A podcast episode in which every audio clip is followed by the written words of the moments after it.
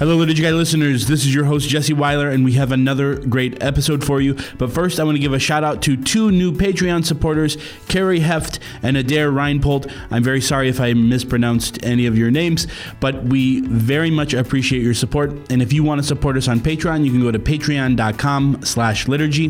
One other thing, too, we just launched a brand new course today with Chris Carstens on uh, celebrating the Easter mystery. This is an amazing course, especially if you're preparing uh, RCIA candidates or you're preparing to do any of the Triduum liturgies. You must take this course. It is really amazing. It's going to be launched today. It will be on sale for half off until February 21st. Uh, just check out all of our social media uh, for any of those half off coupon codes. Today, our podcast is another episode on etymologies, always a good time. So without further ado, episode 16 of season 5 of The Liturgy Guys. Enjoy. I'm going to talk to you today about the Mass. The liturgy is what enculturates the gospel for us. What are you, some kind of altar boy? And, and it enculturates it into our day to day life, our, our day to day existence. It's pretty dang exciting, huh? We're called not to some crapshoot called life, but to an adventure in fidelity that beckons us to cast out to the deep. The Liturgical Institute is proud to present the Liturgy Guys. Um, I'm excited today. I'm glad. You Did weren't miss- excited last week. Did you miss no, us? I was not. I was not excited last week, and now everybody knows why. Um, No so quiz let's, for you. Let's just hold off on the quiz, even though I won technically. Uh, so I guess there's some joy in that. Um, Hey, Chris, maybe we should have Jesse guess the origin of the words. No, the all right, etymological so we're doing- origin of the Yes, words. that's so we're right. doing we're doing etymology. Yeah, where is our That- etymology theme song, Jesse? Uh, it's a TBD.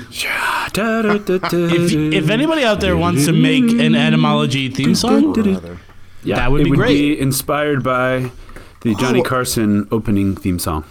well, what do we? What the- do we? Uh, the- we're, go the ahead, coffee Chris. talk intro is fantastic. It is. That's Yeah, that was And that was a listener produced. that yeah. was that was listener produced, and uh, so if anybody wants to produce something else for us, great. And I think we gave that guy a shirt or something. So do we have a prize for someone Wow. if, if they? Yeah, uh, I think we. c- Yeah, well, you can get you if you do an etymology intro for us. We and we choose it to be the official intro. We will send you a T-shirt and a pint glass and a DVD of Elements of the Catholic Mass, and I will give you one of our online courses for free. Whoa, So there you go. that and is you good. also get a date with Chris on Valentine's Day. yeah, well, nobody's listening anymore. I think Marguerite would be okay with that, actually. She probably would get him out of my hair for a All while. right, who wants to start? Yes, yes, etymology. You want to go, Chris? No, you you You want me to go? go? You go. I have so many exciting words. I'm trying to You figure want you out. want to ite? Yes, go, go, go. All right. Well, remember, etymology is the origin of words, and it's a Greek origin, but it translated in Latin is very loquium, right? The true talking. So we're not just, this isn't just history, this is finding the deep meaning of things. So I But think I'm going to start why with. should why? What- hang what? Why- Yeah. Why should a litur- liturgically uh, minded person care about that? Well, I think in general, you know, grace is received according to the mode of the receiver, right? And the, the better you are to understand, the better you understand, the more you can enter in, you can say yes to God, you can receive. You know, there's the old um, Thomistic question if you give the Eucharist to a, a dog, will he get holier? And the answer is no, right? Because he doesn't have the capacity to know what the Eucharist is. So when we know the meaning of words, we can say, oh, yeah, now I know what that is, and enter, and hopefully receive more grace and grow in greater glory. Plus, it's all- darn fun to do on the liturgy, guys. It is. It's very fun. That's It's a good answer, Where's Dennis. Waldo moment. So, Yeah, well, that's a great answer. It's all Well, about the Father's glory thank you, for Chris. you, isn't it? well, you know what else is there? Holiness. I've never had you as a teacher, Chris. Although you have, you've had me as a teacher. So, I have. um, yeah. I have. Well, I'm going to start with the word diocese. Hmm. Now we use that word all the time, right? It's the sort of geographic region of uh, authority of a bishop.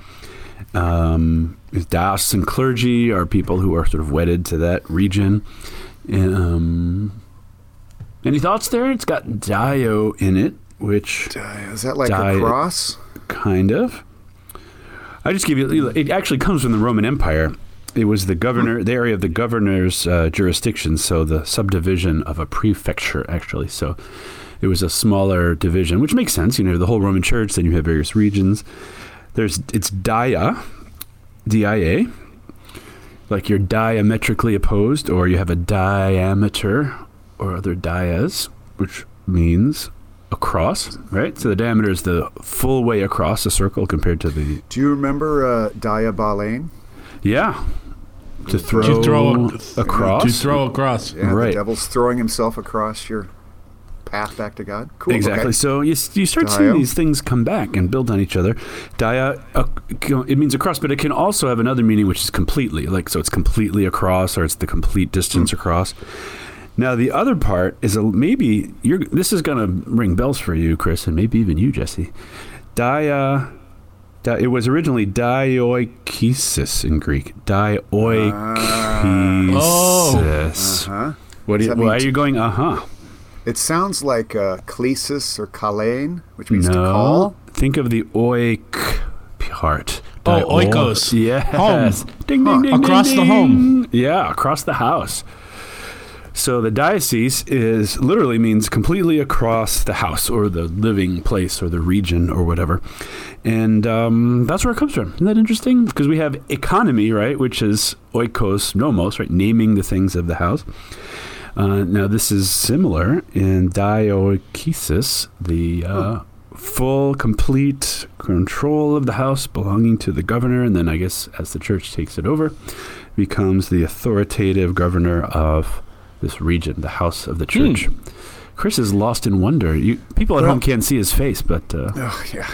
You should be grateful for that. What it reminds me of is uh, remember Father Father Martis would often do this etymology of parish. mhm, it's Isn't that right? para, para oikos? yeah, So a para oikos is somebody next to the house. You're not quite in, in the, the house, house, I guess. yeah. And a dia oikos is across us. So their their diocese and parish are related in more ways than just kind of ecclesiology, but even etymologically they're related about this. Yeah, all those oikoses, even the the yogurt. You know, there's a Greek yogurt named oikos. That's for some reason it's named for the house. But uh, yeah, you wouldn't necessarily get it from diocesis and think oikos is in there, but but it is. So So the governor a- is your dad. The bishop is your dad, who's got charge of his house. So, Chris, going along your thought process, here's what Oh, I'm thinking. uh-huh. The diocese is usually the center part, you know, the most, um, you know, like the cathedral is supposed to be the premium liturgy and you have Mm-hmm. the bishop there. So it would make sense that um, that that you would be inside the home there, but then the parishes are alongside the cathedral parish, alongside the, the head of the, uh, you know. So that's Hmm. Yeah, where that the the sense. para parishioner or parish comes from. Hmm. May, yes? No? Sounds reasonable. Okay. Yeah, some other. So the bishop. What's uh, this is an intro into my uh, uh, etymolo- first etymological word of the day. So the bishop is called the episcopus, Yeah, the Right. overlooker, the overseer. overseer, the overseer. So the bishop. So who's the? Well, giving it away, I suppose. Who's the pastor of the cathedral? the rector. Yeah, well, see, the rector's called the rector because the rector's not the pastor. The pastor is the episcopos, is the bishop. Oh, his interesting. Pastorate is, is the cathedral. Yeah, So- because isn't the Pope the pastor of the parish of well, St. Peter's? Uh, that's actually pretty good. Probably uh, St. John uh, Lateran. He's probably the past. I don't know. Maybe he's pastor of that. He's the bishop of the diocese of Rome. So there's probably a rector. I don't know how they. I don't know how they do it in Rome, but uh, but uh, the word pastor is is uh, the word I'm thinking of. Pastor. Pastor is uh, uh, related to based on this word pa p a, which means uh, to feed or to nourish. Okay, and is the root uh, also of the word panis, like Bread. I was just gonna panis ask on- that, Yeah, yeah. yeah, like bread, or the pantry. What's in the pantry? Liquor. Bread. Oh, sorry. uh, is uh, the, the room for the bread. A uh, companion is somebody who shares Oh, your bread. A panini is uh, a sandwich with bread. Delicious. yeah. So the pastor, the pastor is uh, really etymologically based on this word bread. The feeder. Or to, the feeder, right? And so uh, Christ, who's, I suppose, our ultimate pastor, well, think about all the priestly, how all these priests in the scriptures are related to bread. So you've got Melchizedek, uh, you've got uh, kind of that great priestly uh, Passover. It has bread as they're passing through the desert, uh, you know, kind of bridging their way to the promised land. There's bread. As soon as What they- about the pa- the passion? The passion? I actually I don't know. I, I'm guessing, and it really is just a guess. I don't know if those are related or not. But Yeah, I I'll think that's a that false out. cognate. Passio Yeah. is a different word. Dang it! Well, passio is I think Latin for to suffer, but pascha is Hebrew for pass over, pass through. Mm-hmm. But I don't know if those. I don't think those are related. But then uh, think of what Jesus does. You've got, he feeds the people, uh, the upper room, the. Uh, you know the, the disciples on the road to Emmaus, and so there's this, there's scripturally and etymologically and liturgically, pastor is related to feeding with bread, and a pastor, ha- it'd be like a pastor who doesn't feed is like a painter who doesn't paint, or a writer who doesn't write, and Yeah, I think this me. is what's a little bit, yeah, no, it's not. You're, Until the day before. yeah. Well, whatever. um, and so I think this is uh, a little bit of what's behind, you know, why bishops and priests, especially, are called the ordinary ministers of the Eucharist because it's a part of their ontology and etymology that they feed people. They can't not do that. Whether I do it or not is, you know, accidental. But anyway, No, the whole thing about like taking sheep out to pasture, right? Or a pasture, Yeah. that must be the same because you're, you're bringing the sheep to a place where they can eat. yeah, precisely. Yep. Okay, so I think m- many people would think, and at least this was how my intuition was, someone who takes the sheep to the grass is the past take the pastor taking them to pasture, but actually the word is above that on the flowchart. So someone who feeds has nothing to do with whether you're eating hay or not. It's about being fed. Awesome. Yeah, well, yeah, being fed with good stuff too. Yeah. So, you know, sometimes you hear this used. I don't think always rightly. Green uh, pasture. So and so had to make a pastoral decision, and sometimes that what that means is you're taking the good, substantial, rich, nourishing food, and giving it in such a way that hungry mouths can be nourished by it. Mm. Or if you're described as somebody who is pastoral or or he's Yeah. not very pastoral. See, pastoral. but uh, someone who's pastoral and doesn't care about the substance of the food is just giving junk food, or you know, like mm. rice cakes or something like that, which really isn't anything. Cheetos. Uh, so a pastor has kind of one eye on substantial food and one eye on hungry mouths. yeah, don't let him drive your car. All right. That was a joke What? there. He's got eyes looking in two different directions. How can he drive your car? uh, Yeah, all right, never mind. He's got one eye on this and one. Never mind. All right, is it my turn for the new I one? That was good. Your turn, sleep I'm with done. That was good, You Chris. should sleep with one eye open. I think. Wow, wow. Well, I have so many choices. I did actually a good amount of homework today. I'm going to go with the word canon or canonize. I guess they're both related. Boom. Yeah. Nice. Um, as far as I know, the cannon as the weapon of war, it, I don't know if it's uh, etymologically related or if it's just a, a sound alike.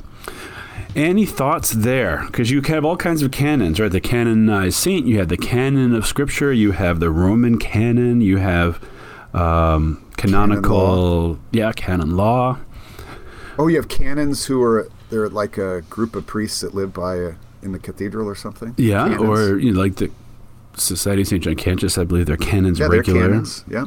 There's canons regular. at Sometimes, times. sometimes I use a Canon camera. Yeah, that canon. Yeah, that's enough. well, canon regular is actually a bit of a redundancy if you know what the word canon means hmm. and what the word regular means. Does, Does it mean canon regular? means regulation? it means regulation or law, Yeah, rule or something. close to rule. Yeah, that's it. So in Greek, the word canon means either a measuring line, a rule, or a standard. So, like a ruler, if you think about it, is a standard amount of distance, right? It's a foot or an inch. It's there's a standard rule by which we measure all kinds of things. Um, and the origin of that is kana, K N N A, in uh, proto. What is it called? Proto Indo-European. Yeah, it's pie. Every time I looked in this in the dictionary, it would say P I E. You know this word. I'm like, mmm, pie, right, Jesse? Mm. Pie. Mm. Pie. Six pies. right? And that word kana meant reed. And so I guess in the old days they'd have a stick or a reed of some kind that was a standard rule by which all things were measured. So we talk about feet now, you know, you know whose foot was it that was measured? Everybody's feet are different. So as it was in Latin, it's measuring line or a rule, and then a canon becomes a rule, a law, or a decree.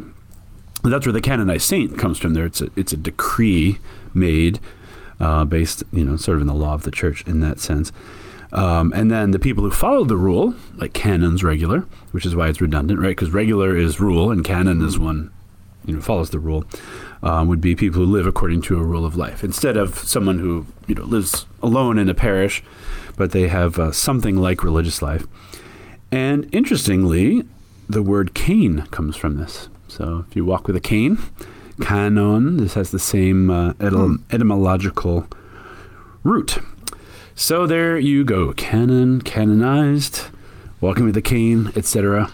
Yes, Jesse. The the other I looked up the other canon and it says uh, it comes it's augmentative from cana cana c a n n a which is reed or a tube. Oh, yeah. which is which is Same where thing. you get can where you get cannon. So where you would throw the projectiles through a tube. Right, and a reed often is hollow. You know, you could use it like a straw. So I imagine they're uh, they're etymologically related, but for different reasons.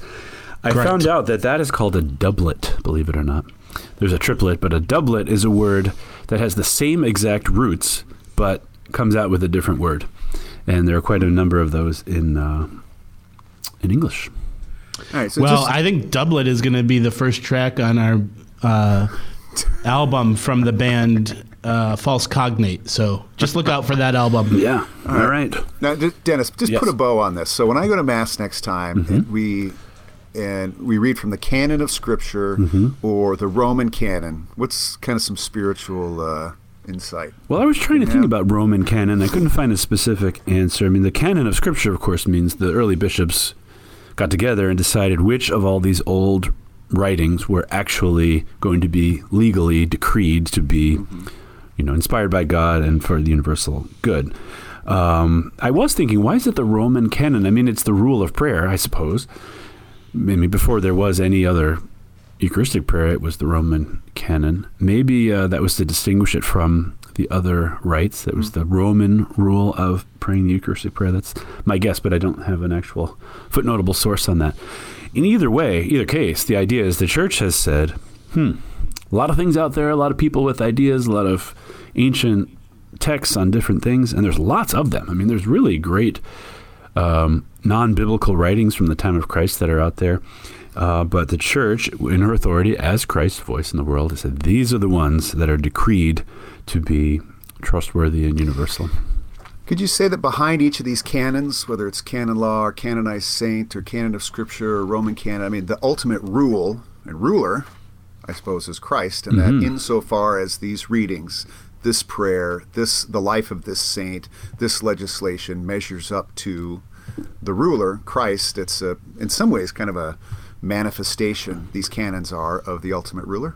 Yeah, I would think so. I mean, if you're going to be like Christ, you could say, oh, I'm going to measure something compared to some standard number of inches or feet. No, I'm going to measure or compare or live out of this perfection, this rule, which is Christ himself. Not in a legalistic sense, but as the normative thing against which other things are judged. I think that's, uh, that's a good way to, uh, to assess your life. Good. Especially your life, Chris. Good question, Chris. Oh, yeah, yeah. All right, let's go on. All right. You still with us, Jesse? Yep. I got lost in uh, K- C-A-N-N uh, etymology and, and got all the way to cannibalism, and Oh, that's that's different. Yeah. Etymology is a, is a rabbit hole if you're not careful. Yeah, But, yeah. ju- but just to be clear, cannibal comes from a Spanish word for a uh, certain group of people that were cannibals, uh, savages. Even so though it's we a to- eat the flesh of totally, Christ. yeah, totally unrelated. Yeah. All right. Um, uh, mine is, uh, you know this song, Venite adoremus. Yes. Venite adoremus. Come, let us adore him. Yeah, so venite is uh, Come. uh, imperative plural. Uh, come.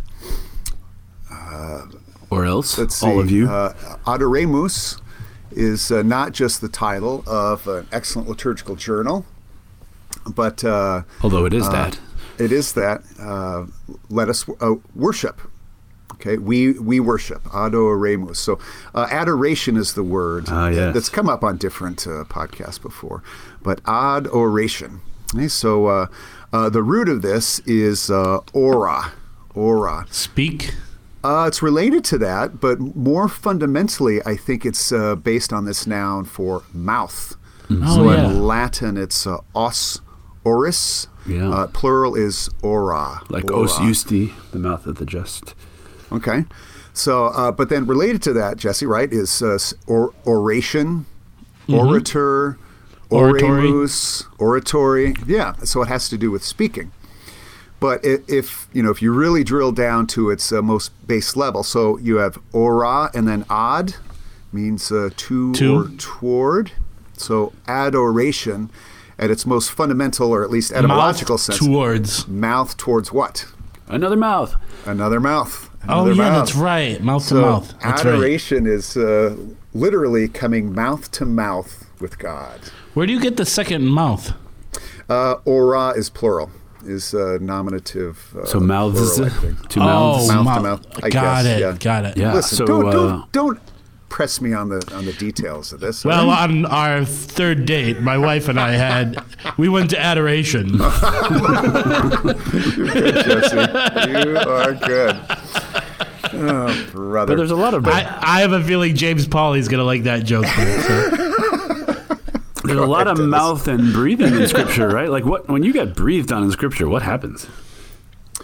Well, you come to life, I think, uh, you know, as Ash Wednesday approaches, you know, so uh, God breathed into the dust uh, the, the, from which he was forming man, and, and man became a living being. So the breath. And the bishops breathe onto the chrism oil at the chrism mass. yeah, right? another kind of conveyance of uh, the spirit. Right, the- God the breathes over the waters, right, in creation. yeah. Or Christ breathes on the apostles, and then they receive all these gifts of the Holy Spirit. So there's a lot of breathing, a lot of mouth to mouth sort of stuff. You know, hopefully there's a little Listerine involved there somewhere. Holy Listerine. Actually, something that smells better than Listerine, but you know what I'm trying to say. Well, I guess God has good breath. Anyway, Mm-hmm. I suppose it's our breath that we're trying to keep from being too uh, True, too indeed. fallen. All right, so Dennis, you're gonna do the etymology of halitosis. So, yeah, all right. well, yeah. Do we have time for one more? Or wrap it up. yeah, we we got one more. Okay, I have so many here, but I let's, love uh, this, by the way. yeah, we too. should only do an etymology podcast. Yeah, actually, there are there are there's a really great podcast on the origin of the English language, and it just goes on and on and on. And I forget what it's called now, but it's very interesting stuff. All right, the last one for now is relic. Relic. So that's like a piece of uh, body or the piece of uh, thing somebody owned. You know, you have to put. I think I know the ick part of that word. Yeah, the yucky. ick. here's a piece of their heart. You know, icky. Um, but you know, relics are pretty old, right? They're old ideas in Christianity. You know, they they put altars on top of places where saints died. You have to have well, you're supposed to have relics under an altar that are first class relics, right? First class relic is a part of a of a saint, actual part of the saint. Second class relic is something they owned or used, and a third class relic is something that has been touched to a first class relic. So, any thoughts there? Any, any rule that starts with RE should um, Aret give you a Again, little- re, right? right? Again? right? You know, it, that's amazing, though. It didn't even occur to me that relic started with R-E. I mean, I knew how to spell it, but I, I didn't make the association with it's like uh, lollipop lick and relic, right? Okay. Relic. one. I like that a lot. you are so old, Chris. Oh, I know. I know that. The Hey, I Tootsie know Relic. that. How many licks does it take to get to the center of a Tootsie Pop? I never understood relic. that joke. I, I was too dumb as a kid. I was like, he bit it. That's not a lick. Come on. Anyway. We're glad you've grown out of that phase. uh, Yeah, me too. RE can mean back or behind. Can you think of any Ray Ray words in our life that are behind or back on the backside of something? Repress. Rear. well, any words that start with Ray Ray? Ray Uh, Rerun. Raridos? Reredos, yeah, that's the tall screen thing on the backside of an altar, which means literally back behind. Ray Ray. Rerun, yeah. So array is behind, and then the, something has been what behind? Linquere is the word. Relinquere. Placed. Kind of. Rerum Novarum. Well, there's that. Oh, sorry. Are you still on the cannibal thing that I mentioned back? what if you relinquish something? What do you do? Link, Give up? Linkque. Linquere. Yeah. Is that to link? It's to leave or to let go of. So when you work all these parts of the word out, you get left behind, right? The RA is back or behind, like reredos. And then reliquiae is remains, but that's the um, plural. But the word, the, the infinitive is linquere, to leave. So straightforward, a relic is remains, right? That which is left behind. And then, you know, the interesting kind of un- liturgically related thing is the word L E I K W. How you say that? Li- Laikua, the, from Proto-Indo-European, P-I-E, pi, Jesse. right? Gave us the word, I guess through the Germans, uh, 11 and 12, right? You know how to say 11 in Spanish? Once. Yeah. Uh, yeah, and then there are other ones that are like y- uh, diez y uno and stuff like that. 10 plus 1. DSA uno. It's once, but yeah. DSA. Once, yeah. Yeah, siete, DSC cinco, like 10 plus seis. 5, whatever. Um, in 11, it, it's the way it comes out is one more than 10, right? So it's left over. It's that one left over after 10. And 12 is the word toi, in, is, um, I guess, in that old German, two. And uh, toi plus leftover. Two leftover, one leftover. That's how they got 11 and 12. So your leftovers are relics. So that hamburger helper you have in the refrigerator, Jesse, it's a relic from yesterday. Yeah. Left And if I if I have two of them, one is left under and the other is left over. Wow. Yeah. 11 and 12. Okay, so there we One, go. two, three, four, five, six, Six, seven, seven, eight, eight, nine, nine, ten, 11, 11, 12. You guys Twelve. are old. You're Yeah, so old. that's a little Sesame Street action. But it's on YouTube, so I introduced it to my nieces and nephews, and they were obsessed with it for a while. Jesse grew up with. Wait till you uh, show them the clay Nora ball that has lips. What? Dora the Explorer. Isn't that who you grew up with? Jesse? No. No. Barney, you grew up with Barney. No, what did I watch? I watched Lamb Chop as a kid. I did watch a lot of Sesame Street, Mr. Rogers, and um, when I was really little, I used to watch Vice City or Miami Vice. Is that what it is? Yeah. I was trying to make a joke about how I was watching inappropriate shows as a little Oh, kid, and I couldn't remember the name of the show. That's why you always roll up the sleeves on your blazers. I never knew. although, although sometimes it would be uh, like later at night, and we'd like something would pop up like "Married with Children" or something, and I'd hear from my mom. My mom's bedroom would be like, "Get it off! Change the channel." Wow, your mom loved you. That's nice. yeah.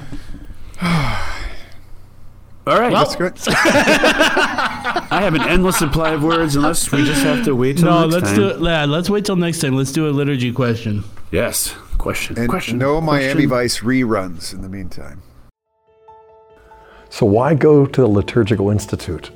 Well, if you want to serve the church and do liturgical studies from the heart of the church, you won't find any place quite like this.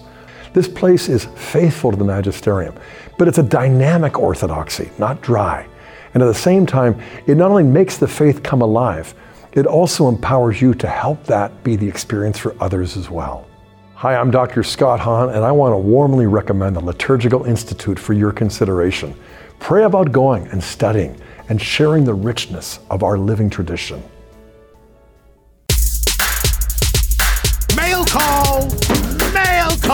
Oh, Moses, Moses, why do you question me? Why do you care? Today, we have a similar debate over this. Anyone know what this is, class? Anyone? This Jesse, week, do we have a question this week? Funny you should ask, we Dennis. d- uh, nope, we don't. So I think we can all go. All right, have a beer. Uh, this week we have a question from Robert, and Robert says, "Hello, liturgy guys. Hello, Hello, Bobby. Robert. Robbie. Oh, Robbie, Bobby. we're calling you Robbie. I'm calling him Bobby. Oh, or Bobbert. Yeah, That's so Brady Bunch of you, Dennis. I know. Dennis, Uh, Dennis, Dennis. Hello, liturgy guys. I have Oh, a my friend. nose. All right, I'm going to read the question. uh, just We're don't even mention drinking. We're not don't even mention don't mention Downton Abbey because then he'll go down another tangent. Oh yeah, I'm watching that again right now. All right. Robert says, I have a friend who will be entering the church this Easter season, and I want to get him a book that talks about some of the liturgical concepts that I've learned on the podcast. What would you recommend for somebody new to Catholicism? I, if it were me, I would sit down with the Catechism of the Catholic Church and read it cover to cover. No, And but then- you could listen to the liturgy uh, episodes on the catechism. Oh yeah, yeah. Uh, that's a good question. I, uh, frankly, what I would recommend is uh, I put together a little book uh, with uh, Sophia Institute Press a couple years ago called A Devotional Journey into the Mass. And it's basically all of the stuff that we do on the Liturgy Guys repackaged into a book. So it's very Liturgical Institute uh, type of material. And it's kind of, um, maybe this sounds boring, it's kind of a how to go to church, how to go to Mass. Uh, but it begins at walking through the church doors and making the sign of the cross and praying the opening prayer and how to listen to the readings and participate in the liturgy of the Eucharist and receive communion and then respond to the dismissals, which, as you know, Jesse, all begin with the word The, go. I mean, go. so, uh, and I would say it's uh, pretty accessible, yet uh, substantial, meaty. Um, so anyway, I'd uh, I'd recommend that. And in fact, uh, can I can I mention Jesse that you and I did a little uh, Yeah, it's not out yet, but we're doing a video little series on that book where where Chris is kind of explains some of those concepts, but it's all you know video form. So each chapter of the book is like a 15, 20 minute little video where he kind of explains that. So I, I would agree. And personally, uh, outside some of the books that you guys wrote. Um, a few years back, I, I read The Lamb's Supper by Scott Hahn, and that I thought was it's it's a shorter book, but it's got a lot of really great meaning and uh, talks a lot about eschatology, which is one of Dennis's favorite words. That's something I would recommend, um, and uh, it's a, it's a good introduction into the Mass. Dennis. You know who's been putting out some really interesting books lately? There's a whole bunch of people now, but uh, Brant Pitre has these ones called Jesus and the Jewish Roots of whatever. One's Jesus and the Jewish Roots of the Eucharist. There's another one in the Jewish Roots of Mary. In other words, especially if you're a convert, you know, you may have um, spent a lot of time in Scripture, and sometimes the Old Testament is used as evidence against the New Testament, or at least how the Catholic understanding of it is uh, is read. And then you find out all of these things that wow, as the Catholic Church uh, teaches it, is actually there embedded in the Old Testament. It wasn't just made up in the fourth century. There's also I know people ask for books, but there's also you know one of my new favorite podcasts is um, uh, gosh, I'm forgetting the name of it. The liturgy guys. well, that's one of my old favorite podcasts. And I know they asked for you know for a book, but one of the, my new favorite podcasts is called The Cordial Catholic, and it's hosted by a guy in Canada, uh, K. Albert Little, who is a convert from um, Protestantism and evangelical Protestantism.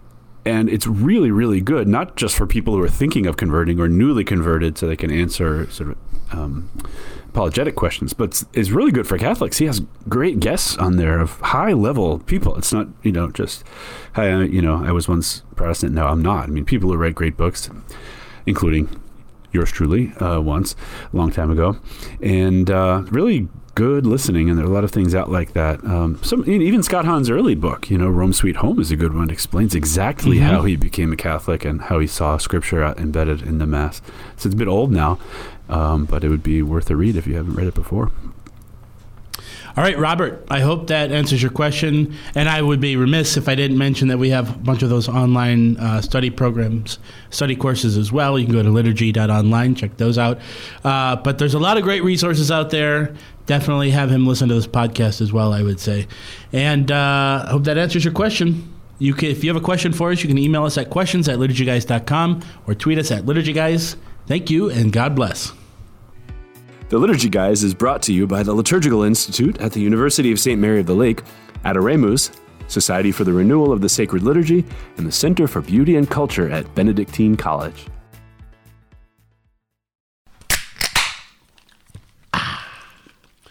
Now that's a podcast.